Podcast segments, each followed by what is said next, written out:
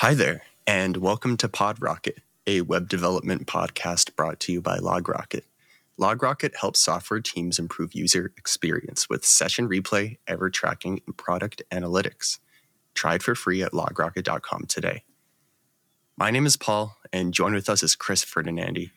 He's here to talk to us about HTML web components. They've been around in the background for a while, and they're coming more front and center. So excited to dig into that. Chris, he has written code everywhere. We're talking clients you've heard of from the moon down to the earth, NASA. You, we could go on and on, but excited to get into it. Excited to pick your brain. Welcome to the show, Chris.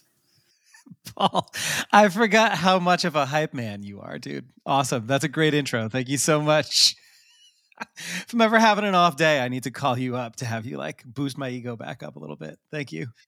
Yeah. So web components aren't necessarily new. I think one of the one of the big things that's changed over the last feels like just a couple months is the way people are thinking about them and their use. And so that's what I'm that's what I'm here to talk to you about today because they've been around for a while, but it feels like they're finally having their moment after being a largely ignored technology for a while. We've talked about them in podcasts for years. Yeah, to your point, they've been around. Do you think it's like a culture shift that's getting into it? Is it a framework shift, technology shift? Like what? Yeah. So I think it's a mindset shift. So the it's still a technology that's being worked on. So there's new features coming all the time. But I shouldn't say all the time. It's the web. Things move slowly. But the I think the big thing is for a while. So from when they first came out through maybe the end of last year, I think a lot of people thought about them as in the same way that you would think about a React or a Vue component. And by nearly every measure there, they were like a worse version of what you would get out of a library. If you bring a React mindset to how you work with web components, you're probably going to be disappointed. If you're working in React and that's what you need, you're probably better served just grabbing a React component.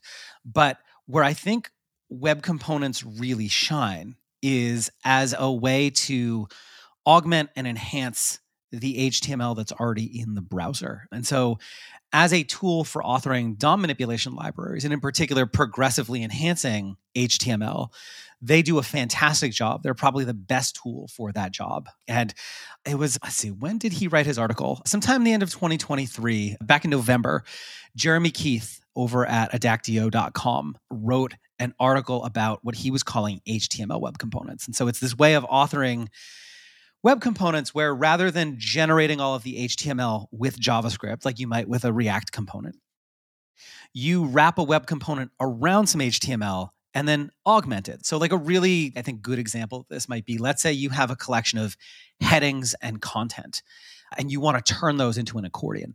You might wrap those in an accordion group custom element.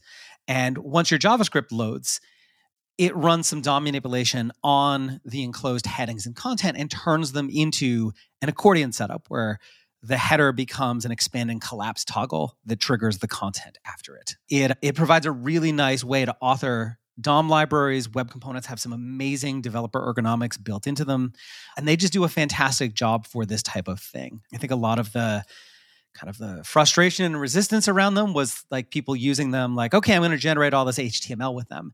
And if you're going to do that they really fall flat in a way that often requires libraries. But as a progressive enhancement tool they are awesome. So to answer your actual question i think the big change here was a mindset shift having jeremy and then some other people start to articulate like a different way of approaching how you use them. It's oh yeah that makes a lot more sense. And we can dig into some of the awesome like features web components have that make them particularly well suited for this type of thing. Do you feel like web components wrap up or bundle a lot of the best practices that you natively find in HTML and that's what makes them such a good like progressive tool for the progressive enhancement i meant to say yeah. Yeah no that's a great question. I think for me where they really do a great job is they give you a bunch of stuff for free that you would otherwise so i'm thinking about like a we'll go back to that accordion example right?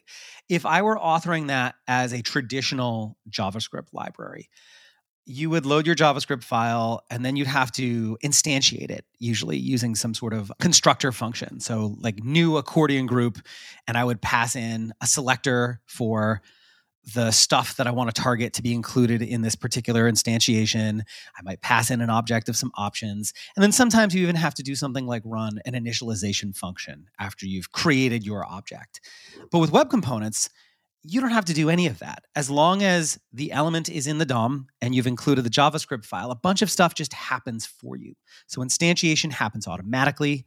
You get out of the box scoping. So rather than having to find a bunch of elements and target them and maybe even pass in a specific selector, so let's say I have multiple accordions on the page, I don't have to say these accordions are one group, those are another. Just having them wrapped in that element inherently does that. And if you want to pass in options and configurations, you can do that declaratively in the HTML rather than just in JavaScript. And in my opinion, that makes them both easier to author and easier to use differently in various places in your HTML. Rather than having to run multiple instantiations with different options, you just slap a few attributes on your HTML. And as an author looking at that markup, I can see just by looking at it what it does, how it might be different from other ones in the page. Even having those HTML like custom element wrappers gives you a really good sense of what's happening in your markup. So yeah, I just in my opinion they do a lot of really great stuff out of the box. They also have uh, web components have built-in methods for detecting when elements enter or leave the DOM, when attributes change. You can even detect when they're loaded or defined with CSS and toggle different styles and things based on whether the JavaScript has loaded and defined that element or not. So you just you have a lot of flexibility in terms of how you how you use them in your projects. Uh, flexibility is one of those things that is typically a poster child of a lot of features. People love to talk about how flexible they are, but like if you go to a VC and you tell them my thing is flexible and very custom. Like the word custom is going to make them run away with like with their hands in their pockets. Like, please don't touch me. Please don't touch me. so if you were to take customization and you want to like wrangle it into an actual palatable like set of tools that you can work with, do you feel like that customizability freestands as like something that people can just like out the gate start making a very responsive application with web components or do you see like a framework still playing a role to wrangle that together? So it depends. It depends on what you're trying to do. And the other thing I think worth noting here, one of the other big wins on web components is portability. So because they are a platform native thing, you can write a component as a web component and then drop it into a React project, drop it into a Vue project. I think the other big win here is if you're someone who builds, for example, design systems and you're working at a company where you might have a bunch of different teams all using this system that use different tooling depending on what product set they work on. Being able to write this thing once and then have it used everywhere versus maintaining Vue versions, React versions, really great. Where web components, I think, still need some help is around things like DOM diffing. So because there's no browser native way to say, here's an HTML string, here's an existing set of DOM, make it look like this. There's no native way to do that. If you're trying to handle that inside your web component, you're stuck either using traditional DOM manipulation or you're going to drop a library under the hood as as a way to handle that for you. I think the nice thing about web components is they make that an implementation detail rather than something the developer has to worry about. But I also think that if you're loading a web component that loads React under the hood, you're potentially doing it wrong. I think in that situation, you're almost better off just making it a React component. But yeah, on the whole, I think that web components are well past production ready at this point. I think they're, for me, I've actually started converting a bunch of my old projects over to web components because I just find them such a better way to author code and also manage code as someone who has to go in and frequently update things and change things. They just make the whole developer experience a lot nicer than it was historically. So we've talked a little bit about some of the flexibility of web components. Chris, you're you're raving about them. I want to hear about where they are in the wild. If I want to go look at them and, and some examples, before we do that though, because uh, I know people want to hear about examples, just want to remind everybody that this podcast is brought to you by LogRocket. So for your web application, if you want to debug user sessions, have heat maps, and really get to the core of issues of what might be bothering your conversion rates and how much your users like your app, you should check out LogRocket because they have a bunch of these features, including AI driven tools to find and surface issues faster so you can spend more time building and less time in the console, our favorite place to be. So head over to logrocket.com today and check it out for free. So, Chris, turning back to web components, if we want to take an example of where these are in the wild, is there like a, a website where I can play with it or something like CSS Froggy? Uh, yeah, no, I, I sorry. I actually thought you were going with it in a different direction with this question. So I thought we were asking: Are there places where people are already using these in large? And that I would love to know about that as well. Yeah. So from uh, where you can play with them, I so I honestly I think one of the one of the best places to do this if if you're looking for like a quick free resource. So the Mozilla De- Developer Network has a a whole section on working with web components. I have a bunch of articles on my website. So if you head over to gomakethings.com slash podrocket, uh, you'll find a bunch of links to those articles that you can go grab, including downloadable source code and some examples that you can play with. One of the, I think one of the things to just be wary of as you start digging into this is a lot of the tutorials immediately jump into the shadow DOM. I think this is where web components got a lot, bit of a bad reputation, right? Is a lot of, there was a lot of focus really early on about the shadow DOM and being able to put all of your code in the separate DOM that's isolated from the main DOM so styles won't bleed in and JavaScript can't like touch the elements. And that's also where a lot of the pain and frustration of web components comes from because it makes them way harder to style than they should be and can create all sorts of weird accessibility issues and frankly is just overkill for most projects. It's just it's not needed. But yeah to answer your actual question mozilla developer network or go make things.com slash podrocket. But in terms of if you wanted to actually see these in action there are a ton of really big names that are using and have been using web components in production for a while. Um, so one of the most notable is Salesforce. They've been using web components for years as part of both their marketing site and and their app. Google has been another really big adopter of web components. You can find them on YouTube. You can find them in various other apps of theirs as well. Oh, Photoshop was the other one that caught me by surprise, actually. So the web version of Photoshop is making heavy use of web components as well. Oh, no way. Theirs happen to be lit flavored. So lit is this tool that you can use to, it's like a framework for building web components. I am, I, for those of you who know me, I'm the vanilla JS guy. I prefer platform native over libraries whenever I can. And so for me, lit is just not my cup of tea, but I know a lot of folks who use it and find it really helpful and more quickly authoring authoring web components. I don't love it because I feel like it locks you into this vendor for life, but it does have some really nice features built in, which might be useful to some folks. Microsoft is also making really heavy use of web components. GitHub used to, since they did their whole big like rewrite with React. I'm not sure if they still are or not. I have to dig into the source code, but I know at one point they were using web components quite a bit. Chris, if we could look at one of the examples you just mentioned, I'm curious how web components whether we have this new mentality about them now or not, like historically, how they affect a project's development. Like if you were new to web components and you're like, this fit in my project, how does this potentially benefit a project that's already standing because Salesforce wasn't built in a day? I'm curious how web components and their ecosystem benefited or changed the way they kind of operated. Yeah, that's a great that's a great question. So if you I, I get I can't necessarily speak to what Salesforce does behind the scenes, but if you head over to developer.salesforce.com and dig into their component library over there, they just have a ton, so their design system is built with web components.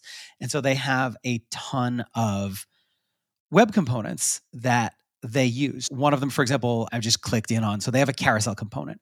And so the way that works is you define a custom element as a wrapper, and then each of your images is also a custom element that has some attributes on it, like image source and header. And they're using theirs a little bit less like an HTML uh, web component setup and more like you know generating a lot of markup with html and i think sometimes that's appropriate too you mix and match these things throughout a project but if you're looking for like, I really want to dig in and see a bunch of these in action, developer.salesforce.com is probably a great place to do that. They just have a ton of examples with the markup right there for you to take a look at. Okay, so it sounds like a big resource continually is MDN. They're big proponents of getting the info out on web components, as they are with everything, but good resource to go check out. In terms of integrating with an existing framework, let's say you're already in the React ecosystem and you have a very well written app and you want to try out web components. Is that a good idea to even begin with? Yeah, absolutely. You can absolutely do that. So because web components are just HTML and React renders HTML, you can absolutely grab a web component, drop it in your React app, render it out as part of the React process. I forget if there's something special you need to do in React or not to make sure it doesn't. So, what you don't want to do is you don't want React or Vue or whatever to start diffing the internals of your web component because the web component manages its own internal state. I know with Vue, they automatically ignore web components. So they'll render them but not diff them. I can't remember if React does that for you or if you have to set some flag to make sure it doesn't do that. But you can just drop them in your project and start using them. It's a really nice way to start dipping your toes in the web component waters without necessarily going all in. And that is one of I think one of the big selling points of web components is you can mix and match them with whatever tool or library you need to. And do you feel like when you drop it into a React app, you are going to end up abstracting more state from React into the web component over time? For me, when you start working with web components, I think it's useful to not think about them the same way that you would approach a React project. So you can use them in React, but I wouldn't necessarily think about the internals the same way. So it's not, this is where I think a lot of people resisted against them originally. So, like the idea that you are going to pass down a whole bunch of state that gets inherited by all these child components. And that's just not where web components really shine. Where I think they're useful is you could have some React state that controls something about the web component. And that gets applied as attributes on the component. And from there, the web component takes over and can do whatever it wants with those attributes. One of the nice things that web components give you out of the box is they can detect attribute changes and react to them. Much in the same way that if you have a dialogue element or a details and summary element and you add the open attribute, it opens up the modal or exposes the content inside that details and summary element. You can author your web components in the same way, where changing different attributes or values of those attributes in some way affects the content that's displayed inside. So, the way I would envision this being interacted with inside a React app would be that you're using React state to change attributes on the web component, and then the web component takes over and does its own thing. Gotcha. So the, the attributes are like the glue layer here. Yes. The main reason for that is because while you use JavaScript to define them, and you can use JavaScript to render content inside them, web components are an HTML first technology. And so the paradigms, the methodology, the way you approach them is with an HTML mindset. And that's largely driven by by attributes classes ids and like custom attributes and things like that now earlier on you mentioned the shadow dom and how maybe it misled some folks Does the yeah. shadow it, within the context of react here do you end up dealing with the so-called complexities of the shadow dom and if not where does the shadow dom start to come into play for a series component developer yeah great question so i largely and so not just me, but people who are big on the idea of what I'm calling HTML web components. I think many of us view the Shadow DOM as almost an anti pattern.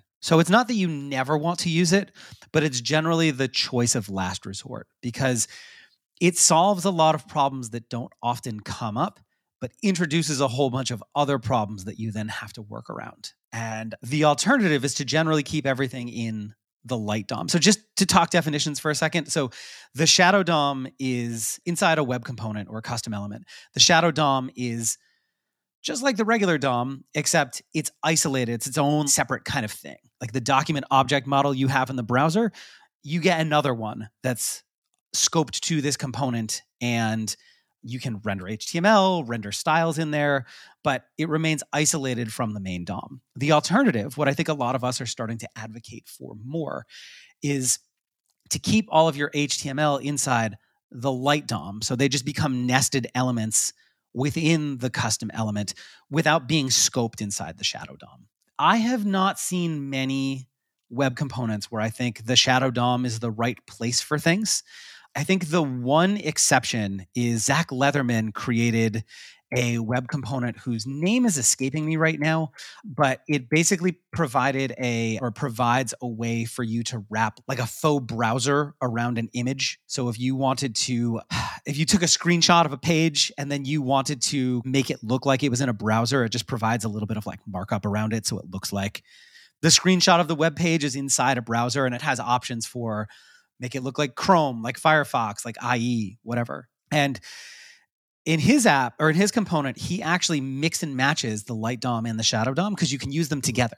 So he he keeps the browser Chrome or the browser frame stuff in the shadow DOM so that your global CSS doesn't in any way like mess with it but all of the actual content is in the light DOM so that you don't run into any of the accessibility issues so that you can easily style it if you'd like to. And that for me, I think was a really smart use of shadow versus light DOM.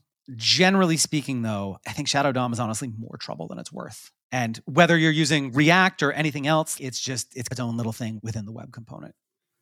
I mean, opinions are good. They help people look in a direction because if there's one thing that is of the day and age it's information overload and sometimes being told look in this direction and try learning it this way is very helpful. So yeah.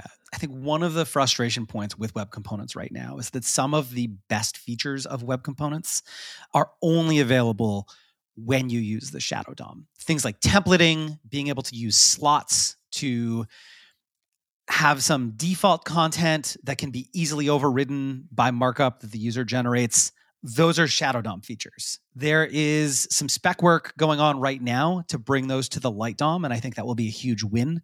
But I, I, think one of the things you saw happen is there was a lot of tutorials that talked about Shadow DOM. People would use it, they'd be like, oh, wow, I cannot style my content. This sucks. I'm going to use all these hacks and workarounds to make my HTML look the way I want. And it just, it, yeah, it ends up being a lot harder than it needs to be. So, my recommendation if you're getting into web components, just avoid the shadow DOM unless there's a compelling reason to actually use it. There's usually not. Every now and then there are, but generally speaking, it's just not necessary. Now, before I turn to resources, I, we hinted at them earlier, but once again, like if people are used to seeing shadcn, Material UI, these component libraries, what are is out there akin to that where people can pull from boilerplate and poke around? Great question. Actually, if you want to see examples of this, so if you go to gomakethings.com slash toolkit, I have a growing library of web components that are actual web components I use on my own website, on projects I build for clients. Some of them are really simple. So if you just want to download the source code and break them and see what happens and start playing around, that is a great way to start digging in. Zach Leatherman, who I mentioned earlier, he has been he has been pulling together a bunch of resources around web components as well. I'm actually looking on his website trying to see if I can figure out where he put that repository because he had been starting to collect them and I forget where it ended up. But I will make sure that gets added to the gomakethings.com slash podrocket resource page. So when you're watching this later, you can find it. And Paul, I'll make sure I send that to you as well so we can drop it in the show notes. And those are probably the two biggest resources that I know of. I'm sure there are a ton more out there. If you start searching for web components on GitHub, you're going to find a bunch more. And if you're looking to see them as part of a comprehensive design system, I think developer.salesforce.com is a really good kind of place to start digging around. There's also this other kind of interesting tool, shoelace.style, is basically like a bootstrap-ish kind of UI framework, but it uses web components instead of just traditional elements and classes. I have mixed feelings about it, but it's an interesting way to see web components in action if you want to play around with them a bit more. Yeah, they're just they're they're all over the place now at this point. Are you finding that people are gravitating towards a central style in the way that these are arch- architected from the ground up? Are you going to find a lot of more congruency between one GitHub project to the next versus like shadcn to Material UI? I'm just like pulling those as my two posters. no, yeah, that's and that's totally fine. Yeah, so I not yet, and I honestly I think as a platform native tool, you're probably going to see some conventions emerge, but I don't think you're going to see universal consistency, much in the same way that you still have some people who write function declarations, some people who write arrow functions, some people who mix and match, some people who always use const, some people who favor let, some people who still use var, semicolons versus not. It's just one of those things where like it all works So you're probably going to see a lot of maybe some best practices and then a lot of deviation from those. But one thing I do think you're going to start to see more of is a drift away from the shadow DOM and generating all the things with HTML into an approach that more augments HTML and what's already in the page rather than just creating it all from scratch. Last but not least, Chris. So you have let's go make things.com. Is that the website? it's go make things.com. Go make things.com. Go make things.com. And on there, you listed that's one resource for the web components, just wrapping it up with the list of things. So we got go make things.com slash podrocket. And then we got gomakethings.com slash toolkit, which you can find right in the main nav. So that's just that's right up there. That's got a, a, web component library with about almost a dozen web components now that you can just go download and, and play with. Shoelace.style, I think, is another really great resource. If you wanted to see like a I'll call it an industrial web component system in action, developer.salesforce.com has their their component library, which just has I'm scrolling through now, just dozens, I'm maybe nearly like a hundred web components for you to dig into. Oh, wow. Actually, even more than that. Just a lot of web components. And yeah, Zach Leatherman maintains a list. I'm going to make sure I find it and get it to you so we can drop it in the show notes as well. Because he had been compiling them and dropping them all over the web. Oh, here we go. Actually, I found it. It's on his website. So it is Zach Leat, L E A T dot com slash web slash library web components. And there's a handful of them there as well. He's continuing to grow that out over time. Awesome. Thank you for the resources, Chris. Cause like just looking at code, it's like arguably the best way to learn. So absolutely. And then you download these things, load them up, play with them, change them, break them, see if you can put it back together again. I, in my opinion, that is the best way to learn. Chris, it's been a pleasure once again being able to host you, have you on the podcast. Thank you for your time and hope to have you on again. Oh, before we go, what is your Twitter in case people want to keep up or Mastodon? Ah, uh, yeah, I am not on Twitter anymore. I left the Nazi platform, but if you want to find me, I am I'm on mastodon.social at C Ferdinandi. There's a link to that over at gomakethings.com as well. So if you head to gomakethings.com slash podrocket, you can find me there. Awesome. Thank you so much again, Chris. It's been a pleasure. Great being here. Thanks so much, Paul.